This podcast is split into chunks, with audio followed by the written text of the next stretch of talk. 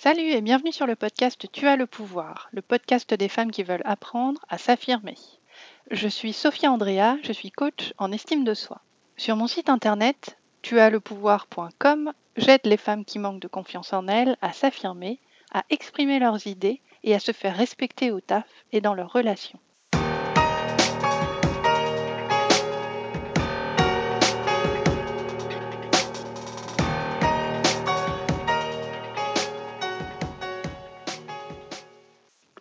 Le syndrome de l'imposteur, c'est cette petite voix que tu as dans la tête et qui te répète que tu n'es pas assez bien, que tu n'es pas légitime, que tu n'es pas compétente et que tout le monde risque de le découvrir. Cette petite voix, tout le monde l'a, même les personnes les plus connues. Jodie Foster, par exemple, qui a remporté deux Oscars, un en 88 pour Les Accusés et un en 91 pour Le Silence des Agneaux, explique Quand j'ai gagné l'Oscar, j'ai cru que c'était un coup de chance. J'ai cru que tout le monde allait s'en rendre compte et qu'on allait me le reprendre. Je pensais qu'on allait venir chez moi, frapper à ma porte et me dire Excusez-nous, en fait, on voulait donner l'Oscar à quelqu'un d'autre. En fait, c'était pour Meryl Streep. Lady Gaga, qui a vendu à peu près 150 millions de disques dans le monde, explique elle aussi De temps en temps, j'ai encore l'impression d'être une lycéenne bidon et j'ai besoin de me rebooster et de me dire que je suis une superstar tous les matins pour pouvoir arriver au bout de ma journée et être la personne que mes fans ont besoin que je sois. Rassure-toi, tu n'es pas la seule à avoir l'impression d'être illégitime. Même si Jodie Foster et Lady Gaga sont touchés, ça veut dire que l'épidémie est large. On en parle tout de suite avec Joanna qui est professeure de yoga à Limoges et est créatrice de la chaîne YouTube Yoga Fire by Jo qui compte aujourd'hui plus de 3500 abonnés.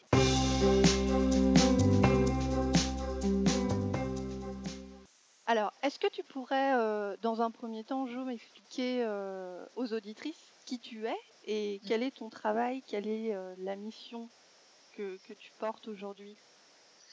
Alors, ben, je suis Jo, j'ai bientôt 33 ans et je vis dans un petit bled paumé plein cœur du Limousin, une région que j'adore. Ouais. et j'enseigne le yoga depuis 2015, donc à Limoges et en Haute-Vienne. Et euh, j'avoue que je me vois rien faire d'autre depuis que j'ai commencé ça. Ouais. j'ai l'impression d'avoir trouvé euh, vraiment euh, ma vocation. Ouais.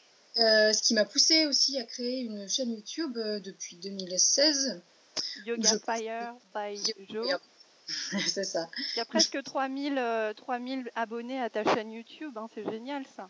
Et ben, c'est plutôt cool. Pour un fait à la maison, vraiment, c'est une bonne surprise. Ouais. C'est une bonne surprise. Et oui, c'est vrai que du coup, c'est quand même beaucoup de travail. On poste une vidéo euh, par semaine. Oui, tous les mercredis. Voilà, c'est ça.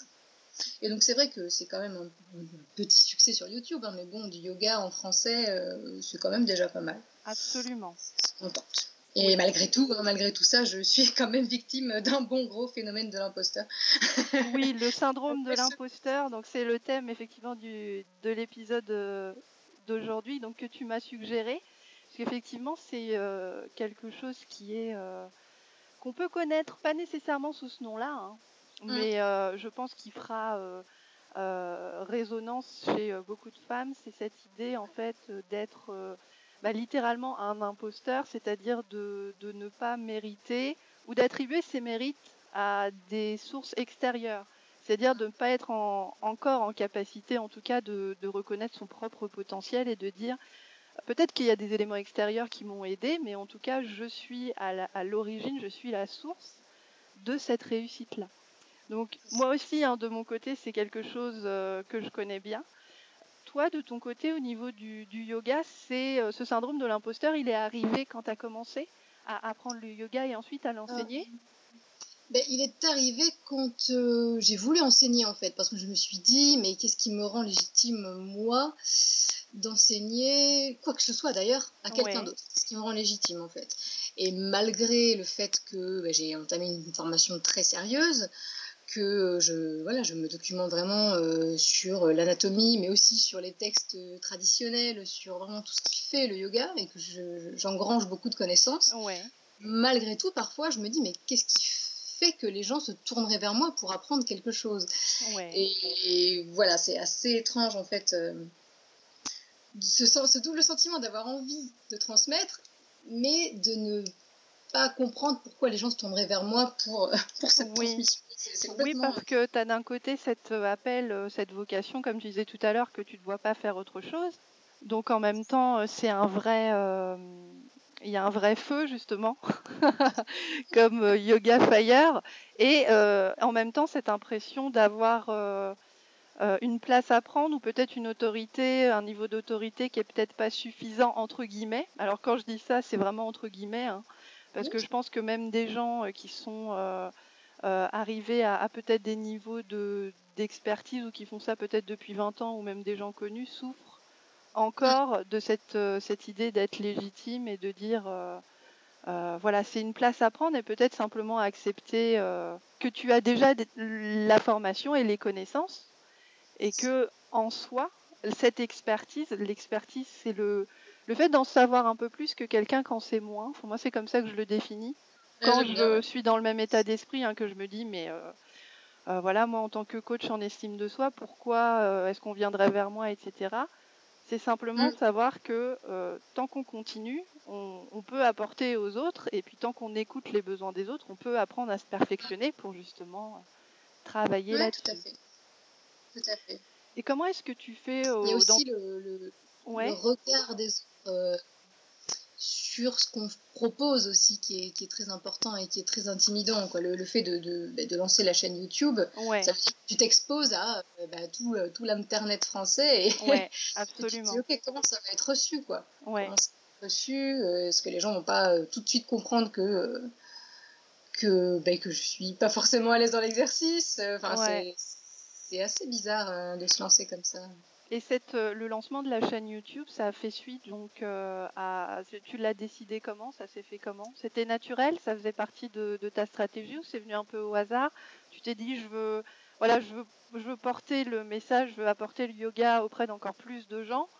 Donc effectivement, je vais profiter d'un moyen qui va être beaucoup plus euh, voilà qui va être en ligne etc pour toucher plus de personnes.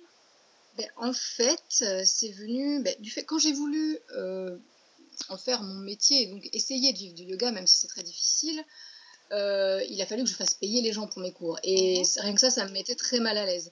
Et du coup, dans un proposer en même temps des cours euh, complètement gratuits sur Internet pour les gens qui n'auraient pas les moyens ou qui n'auraient pas euh, l'envie, les moyens de se déplacer dans un cours public. Ouais ça, voilà, ça m'allégeait un petit peu. Alors, je veux pas dire la conscience, c'est pas ça, mais euh, ça, ça allégeait le côté euh, un petit peu euh, exigeant de demander de l'argent à quelqu'un en retour de quelque chose.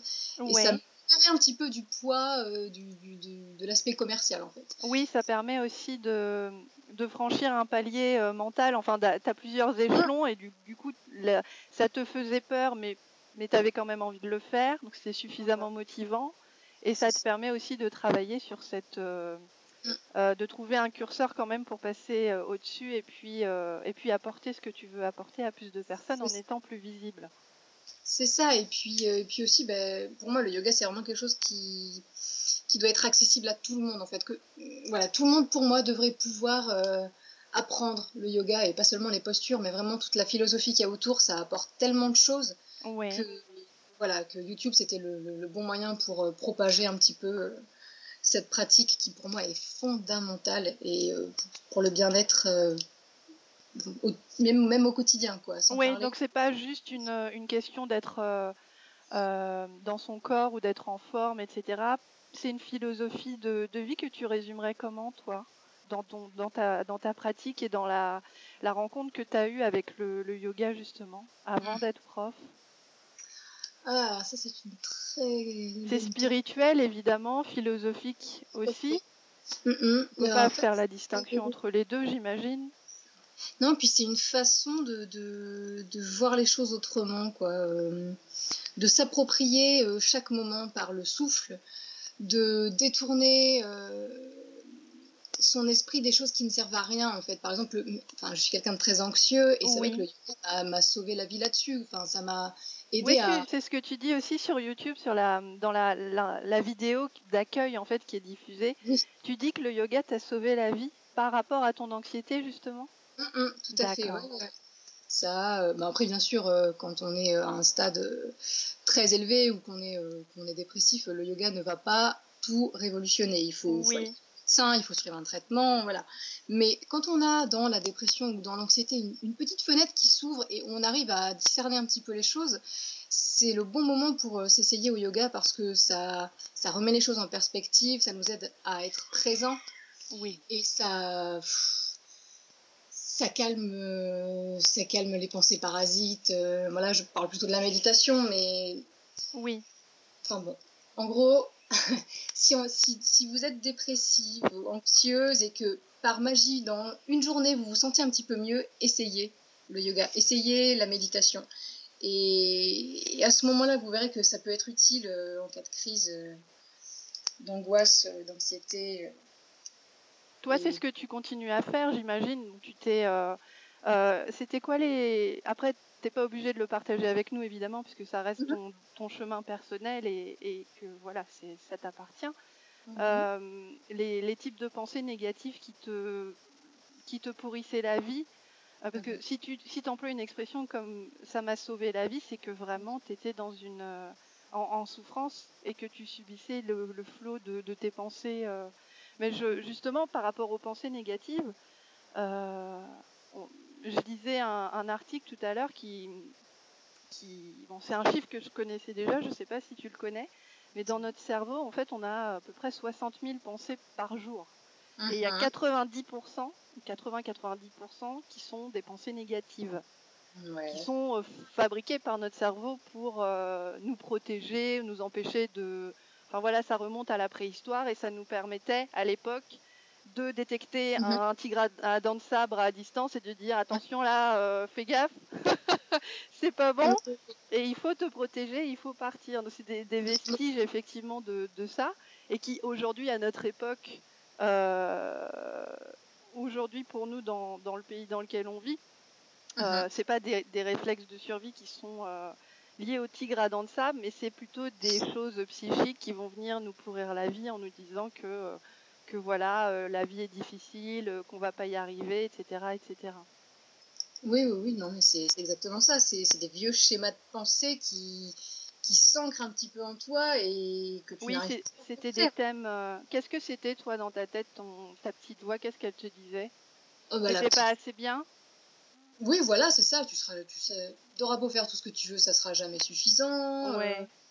Les gens t'abandonneront toujours. Oui. Des choses joyeuse comme ça. C'est très euh. primal, quoi. Ça fait partie des peurs qu'on connaît tous à un moment ou à un autre, mais euh, effectivement qui peuvent prendre une dimension euh, paralysante. Oui, c'est ça. Et puis c'est vraiment une vision noire du monde qui, ressurgissait à chaque coup dur, en fait. Même si, si j'arrivais parfois à sortir un petit peu la tête de l'eau, chaque petit coup dur, mais même quand je dis coup dur, c'est chaque petit, chaque petite barrière en travers de la route suffisait à, me faire replonger dans de, dans de vieilles idées noires, sombres. Oui, dont, le yoga t'a aidé à sortir, justement. Ces idées tellement insidieuses qui font que tu crois qu'elle. Euh, que, c'est ta personnalité au bout d'un moment, que tu es quelqu'un de sombre, que tu es quelqu'un de mauvais, que tu es quelqu'un de d'anxieux et que tu le seras toujours. Quoi. Et ça, c'était. Euh, oui. C'est confondu entre ta personnalité et puisque la pensée t'envoyait comme, euh, comme message. D'accord. Jusqu'à récemment, je pratiquais tout le temps, enfin comment dire, j'ai tout le temps pratiqué mais de façon très irrégulière. Voilà, depuis que je suis gamine, depuis l'adolescence. Mais c'est quand j'ai commencé à pratiquer tous les jours que j'ai vraiment compris que c'était fait pour moi. Et ça, c'était il y a euh, trois ans, je crois, où j'ai vraiment commencé à pratiquer très très régulièrement. Et c'est là que le, en fait, le yoga, c'est vraiment quelque chose, c'est vraiment une discipline, mais au sens propre du terme. C'est quelque chose qu'il faut au début s'imposer euh, pour que le corps s'habitue, pour que l'esprit s'habitue. Et c'est quand vraiment on a habitué le corps à, euh, à prendre des postures, qu'on a habitué l'esprit à se poser un petit peu, à prendre du recul sur les pensées, qu'on découvre euh, sa magie en fait. Et c'est là que, que ça a été la révélation, puisque j'ai réussi à calmer mon anxiété avec ça, et j'ai réussi à comprendre que ce que je croyais être ma personnalité n'était que de vieux schémas de pensée complètement euh, parasites. D'accord. Donc ça t'a permis de voir, euh, de prendre de la distance et de, de presque pouvoir regarder tes propres pensées comme distinctes de qui tu es. Oui. Ouais, alors ça c'est un sacré pas, effectivement. c'est génial. C'est énorme, mais alors je je peux pas dire que je, suis euh, passée maître là-dedans. Hein, que je, vraiment, l'anxiété reprend le dessus euh, souvent. Oui. Et euh, c'est pas euh, infaillible. non, c'est un phénomène de l'esprit humain aussi. Je pense que c'est naturel. Mais déjà le voir et le, comprendre et pouvoir bah, se mettre à distance comme ça, le yoga te permet de le faire justement pour pouvoir dire attends mais ça c'est pas moi. Parce que mm. s'identifier à ses propres pensées, c'est un piège fondamental qu'on fait tous. Enfin, voilà, on tombe tous dedans, puisqu'effectivement, euh, c'est à l'intérieur de nous. Et, le fait de pouvoir se séparer de ça et de dire, bon, effectivement, euh, on sait que ça va redescendre, on sait qu'il y a des jours où ça va être la merde, on sait qu'il y a des jours où ça ira beaucoup mieux. Mais mm-hmm. déjà, ce palier-là, il est franchi.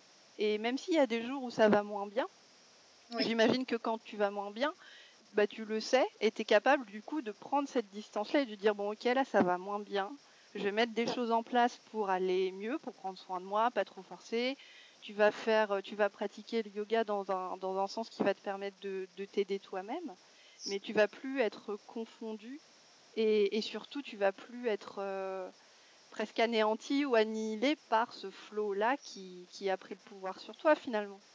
Voilà, dans le meilleur des cas, c'est ça. Voilà, tout à fait. Ce palier-là, il est fondamental. Mm, sur le plan de la conscience, et c'est quelque chose qui, euh, voilà, c'est comme dans Matrix, quoi. C'est comme dans le film. Euh, je l'ai déjà cité dans un précédent podcast, ce film, parce que je l'adore. C'est mon film préféré, le premier. Hein. Pas les deux autres.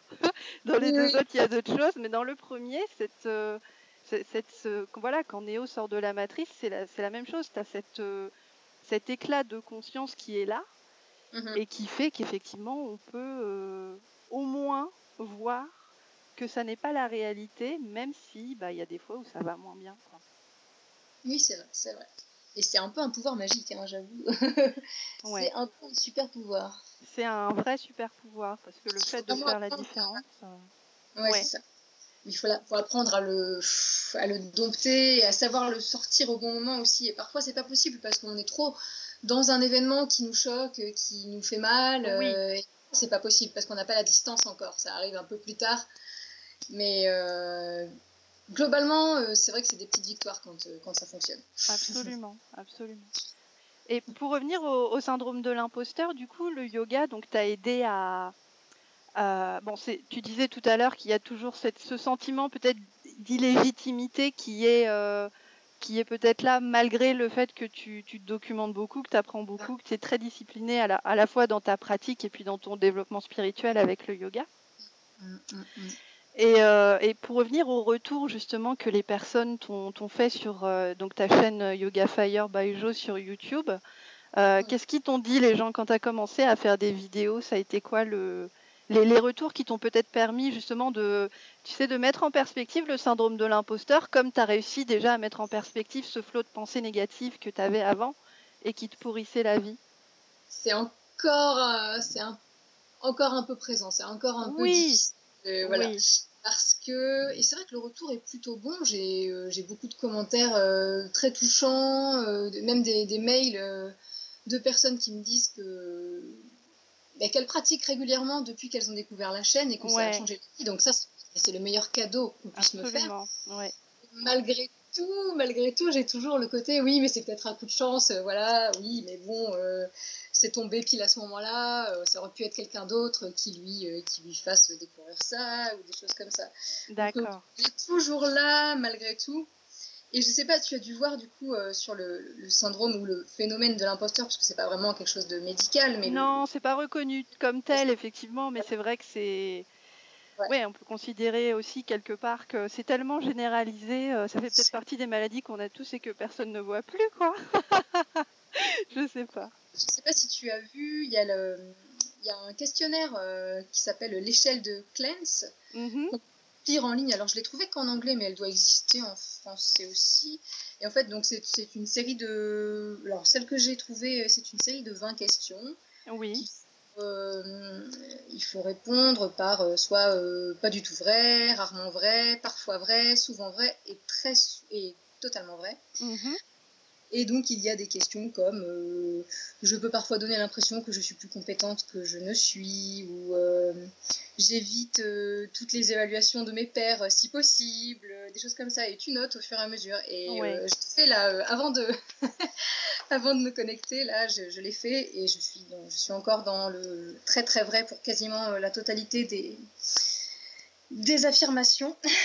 ça te donne une note sur 20 Enfin, un résultat sur 20 Oui, c'est ça en fait. Ah c'est un résultat en pourcentage et j'ai eu 97%, ce qui est énorme. D'accord. Le résultat dit que euh, peu importe, enfin c'est en anglais, je vais te faire une traduction rapide. Ouais, vas-y. Peu, importe ce que tu euh, arriveras à accomplir, tu es incapable de profiter de ton succès, tu te vois comme, une, comme un imposteur et tu as peur que un jour, si tu fais une erreur ou si tu échoues, les gens vont découvrir que tu es complètement incompétente. Ouais.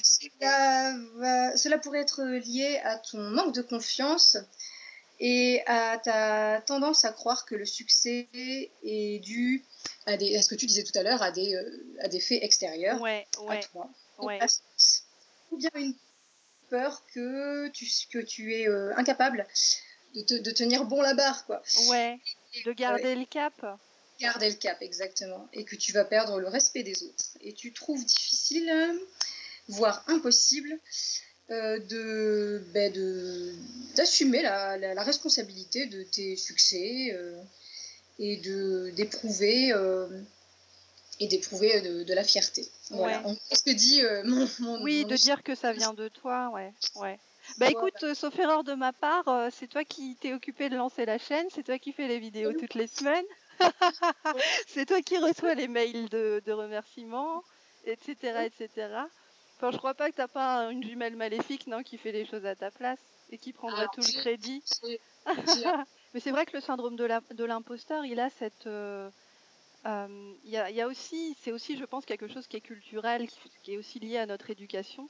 Euh, mhm. Sans jeter la pierre sur nos parents ou quoi que ce soit, ce que je dis ici, c'est simplement des éléments qui sont, je pense, très diffus dans la société, mais il y a cette, euh, cette idée aussi d'être parfait, un rapport à l'erreur qui est chroniquement euh, hyper dangereux parce que voilà, il faut pas faire d'erreur. Donc mhm. forcément, s'il faut pas faire d'erreur, il faut être parfait. Et, donc du coup, il y a cette cette, cette peur aussi de, bah, de se planter devant tout le monde, quoi. Euh, ce qui est quelque chose que hum, souvent beaucoup d'entrepreneurs à succès revendiquent. Plantez-vous. Ah Mettez votre truc dans le monde, mais si, si c'est de la merde, on vous le dira tout de suite, mais plantez-vous maintenant et après vous pourrez continuer. Par contre, il y a cette, cette idée de, de, d'accepter l'erreur et de travailler aussi sur ce concept-là en tant qu'erreur, euh, tu sais, euh, humaine, quoi. Le fait d'avoir le droit de, euh, bah, de par exemple, balbutier sur un petit peu sur une vidéo, ce qui est, je te le cache pas, absolument pas grave, mais qui peut être considéré, tu sais, comme un, truc. oui. Surtout quand on est perfectionniste. Moi, moi, je suis très perfectionniste et je travaille beaucoup là-dessus. C'est très dur, mais de plus en plus, je me rends compte que c'est extrêmement libérateur parce que bah, ça fait du bien, quoi. Oui, tout à fait. Tout en étant quand même dans un niveau de qualité minimum. Mais c'est ça, c'est ça. Mais j'ai, euh, c'est marrant parce que je, il y a une phrase qui m'a marqué là dernièrement. C'était un, c'est un couple de, de youtubeurs, pareil, et de podcasters d'ailleurs, euh, qui vivent à Berlin, qui s'appelle The Mustards, et ils ont eu une phrase très juste qui disait que, euh, en fait, la phrase c'était tout simplement quantity over quality. En fait, préfèrent balancer des choses sur YouTube, dans leur podcast, balancer, balancer du contenu, faire des choses. Alors, les faire bien, mais ne pas aller dans le trop bien, euh, voilà, essayer de pinailler pour que ce soit parfait avant de le sortir, parce que sinon on fait, on sort jamais rien. Si on attend. Je trouve ça très juste en fait, euh, privilégié. Ouais, c'est ça. C'est une forme de paralysie mentale, le perfectionnisme, euh, dans un sens. Et euh, c'est euh, justement sur l'épisode précédent du, podcast euh, avec Livia Quero, on en parlait parce que Livia, elle écrit beaucoup. Elle a mhm. besoin d'écrire tous les jours et il faut que ça sorte, quoi. Et donc elle expliquait qu'il fallait que ça sorte et qu'elle s'en foutait, même si elle faisait des fautes, même si elle devait s'excuser après. Il y a presque quelque chose qui est de l'ordre de l'accouchement et qui permet en fait de se, comment dire, de se déconditionner par rapport au, perfectionnisme euh, dans lequel on peut être élevé, où il faut toujours que ce soit parfait et tout, et qui finalement empêche de produire du contenu qui va être utile aux autres, parce que justement on sera enfermé dans cette idée qu'il faut que ce soit. Et le syndrome de l'imposteur est aussi, euh, il y, a, deux, euh, deux choses que les personnes qui souffrent du syndrome de l'imposteur peuvent faire. la première chose, c'est ce qu'on appelle en anglais l'overdoing, c'est-à-dire que pour être sûr euh, que, ça, que ça passe, la personne qui souffre du syndrome de l'imposteur, elle va bosser à mort. Donc ce qui peut amener aussi au burn-out en plus, tu vois, dans le paquet cadeau, euh, en plus mhm. du reste. Tu t'épuises et tu vas, euh, ce qui est quelque chose que je connais aussi moi parce que j'en ai fait deux. et tu pars en fait dans, dans, quelque chose qui va être vraiment de la surperformance. Donc il y a ce premier, premier trait en fait qui fait partie des, des, traits caractéristiques du syndrome de l'imposteur. Et il y en a aussi un deuxième qui est l'underdoing, c'est-à-dire qu'en fait, euh, tu vas rien faire, tu vas presque te mettre en échec volontairement pour te protéger. On dire bon bah si ça n'a pas marché, euh, bon bah voilà. De toute façon, ça te renvoie en fait à cette idée que la personne est renvoyée à cette idée qu'elle n'a pas de valeur puisqu'elle n'a pas réussi. Et puis quand ça marche, quand c'est quelqu'un qui est doué comme euh, tout le monde, qui a un talent comme chaque être humain a, et qu'elle cartonne euh, en n'ayant rien fait, bah, en fait la personne va attribuer ça à la chance ou à autre chose, mais à tout, tout, tout, tout, sauf moi. sauf ma valeur, sauf mon talent naturel, mes qualités, euh, tout ça. C'est et donc du coup, ça, ça donne lieu à des voilà, c'est une forme d'auto-sabotage, quoi, qui, peut euh, dégénérer aussi. Encore une fois, dans ces, vieux schémas, hein, de Oui, oui, parce que de toute façon, euh, ce, qui, ce qui est aussi au cœur du syndrome de l'imposteur, c'est notre besoin d'être reconnu finalement, parce que il y a cette, euh, bon, ce, syndrome-là tel qu'il est nommé, même si c'est pas un état médical, etc. Mais si ça nous touche autant, et si je pense que si ça touche autant de, de personnes, de femmes et d'hommes, c'est aussi parce que ça fait partie de... Voilà, on a besoin d'être reconnu, d'être validé dans ce qu'on fait, euh, euh, de, savoir que c'est utile. Euh, et donc, si, si on n'est pas reconnu, on risque alors de, revenir à des choses qui vont être de l'ordre de la peur de l'abandon, etc. Qui restent des choses qui sont très primales, qui font partie de nous en tant qu'être humain. On a besoin de ça. Donc, le syndrome de l'imposteur, c'est aussi cette ce, qui, ce, que ça nous montre aussi à l'échelle de, notre humanité, c'est qu'on a besoin d'être intégré et d'être reconnu, je pense. Oui. Et du coup, effectivement, il y a un certain nombre de conditionnements culturels qui en peut-être surenchérissent par rapport à certaines choses, qui font qu'on s'interdit d'être euh, faillible ou humain euh, et de, de, se tromper, entre guillemets, tout en, tout en gardant une, euh, une vision de ce que c'est que l'erreur qui soit une vision normale, hein. pas catastrophisante ni rien, mais, euh, mais du coup ça nous bloque. Et euh, oui, donc du coup au niveau de ton, syndrome de l'imposteur, tu, tu l'as identifié comment toi? Tu t'es rendu bah, compte comment que tu que avais cette propension à, à, te, te sentir parce que tu sais il y a ce niveau d'illégitimité je pense qu'on peut tous connaître à un moment ou à un autre de nos vies on se dit ça je vais pas y arriver ou pour qui je me prends euh, voilà, c'est quelque chose, je pense, qu'on peut rencontrer de manière épisodique. Le, Toi, tu as mis le doigt dessus, donc quand tu as, as, commencé à, enseigner le yoga, c'est arrivé de manière beaucoup plus forte. Et j'ai entendu ce terme de syndrome de l'imposteur dans une émission sur France Inter, je crois, et j'ai écouté l'émission euh, Bouche bée euh, depuis le début jusqu'à ah, la fin. Ah, mais c'est moi Non, mais c'est ça en fait. Et tu te dis, ah ouais, d'accord. Alors, à ce moment-là, j'ai bien compris que ça concernait plein de gens aussi, hein, que c'était pas c'était frappant en fait d'entendre tous ces témoignages euh, et, de se sentir moins seul et de se dire ok on ressent tous enfin on ressent quasiment tout ça à un moment dans notre vie. Et, euh, et c'est là que ça m'a euh, vraiment frappé je me suis dit ok c'est moi il faut que je creuse le truc et que je comprenne et que surtout que je m'en débarrasse le plus possible. Oui. si j'ai réussi. Et mm, mm. au niveau du syndrome de l'imposteur du coup est-ce que tu te fixes des objectifs toi pour justement commencer à euh, alors là, moi, je reviens sur mon, c'est mon côté coach qui ressort évidemment, euh, pour pouvoir euh, justement, tu sais, continuer à, passer des paliers qui vont te permettre, de ta pratique évidemment du yoga qui t'accompagne au quotidien, mais pour justement te permettre de, continuer à avancer ou des petits défis qui te permettent de dire c'est moi qui l'ai fait, j'ai réussi, ça vient de moi. Bon, ok, on m'a aidé, ok, mais l'initiatrice, etc. Et du coup, celle qui peut et qui a le droit de récolter ses fruits, euh, c'est moi. Eh bien, pour l'instant, rien de concret. Je me rends compte quand maintenant que tu le dis, euh, j'y pense beaucoup, et mais j'ai rien mis en place de concret pour, euh, pour m'en sortir un petit peu de, de, ce phénomène-là. Et sûrement quelque chose à étudier, oui. Oui, c'est une graine à planter, comme tu disais, pour reprendre la métaphore. Hum, hum, hum, ouais, ouais, ouais. Y penser, c'est bien, mais c'est vrai qu'agir est important aussi. Ça fait pas tout de, penser aux choses. Il faut les mettre en place en pratique. Et là, j'avoue, non, je, là, tu vois là. Les idées, vont, les idées viendront.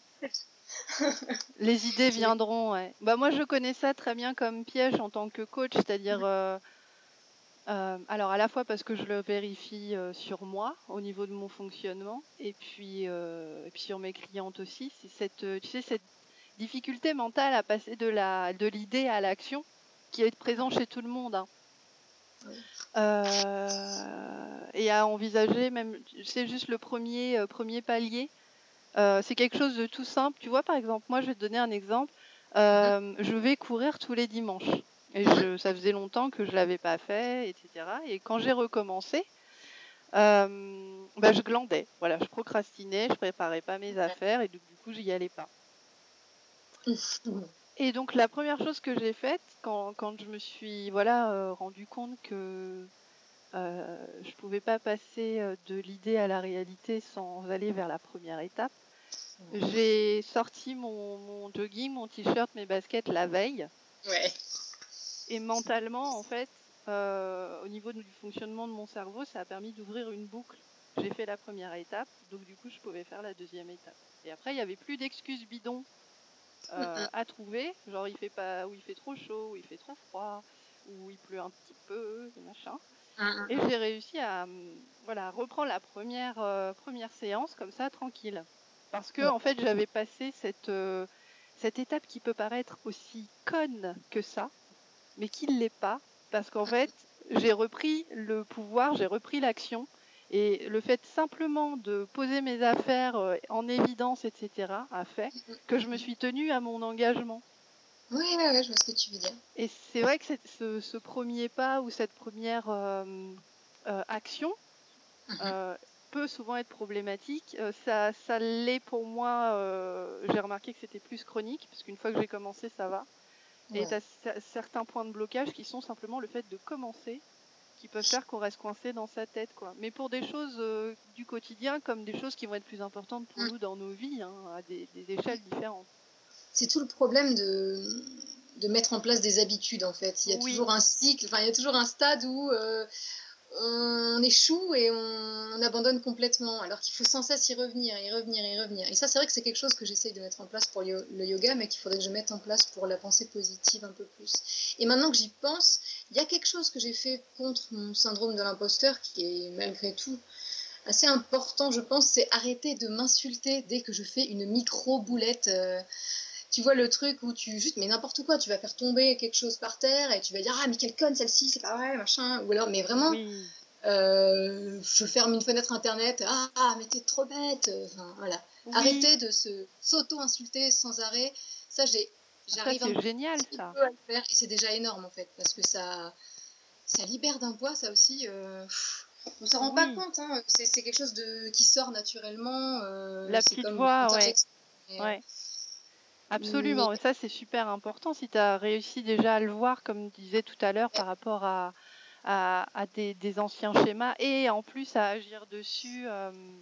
Ouais, c'est qu'on me l'a fait remarquer surtout. Non, mais c'est bon, là, il faut arrêter de s'insulter maintenant. Oui. C'est pas ça du tout. Oui, c'est quelqu'un qui te l'a dit aussi de l'extérieur. Ouais. Oui, parce que ça peut arriver occasionnellement, mais c'est vrai que après, c'est un matraquage en fait euh, dont tu te rends pas compte. quoi. Ouais, tout à fait. Bon, ben c'est génial ça déjà, voilà, il y a une chose. C'est déjà une Félicitations, oui. Merci. C'est une grande chose. Parce que la voix qui parle comme ça, c'est ce que j'appelle la connasse intérieure. Hein. J'ai fait une vidéo sur ma chaîne YouTube sur elle. Sur cette bête-là, la connasse intérieure. Et elle porte bien son nom parce que quand on écoute comment elle nous parle, elle est vraiment bien qualifiée. C'est une forme de voilà, c'est une vampire euh, intérieure. Le, fait de travailler sur une voie euh, plus positive, comme euh, voilà, chacun d'entre nous peut essayer de le faire à partir du moment où on l'a entendu. Ça peut être que du bonheur. Tu as aimé le podcast Tu as le pouvoir? Rendez-vous sur le site internet tuaslepouvoir.com pour des conseils, des stratégies et des techniques concrètes et utiles qui t'aideront à t'affirmer sans flipper ni culpabiliser.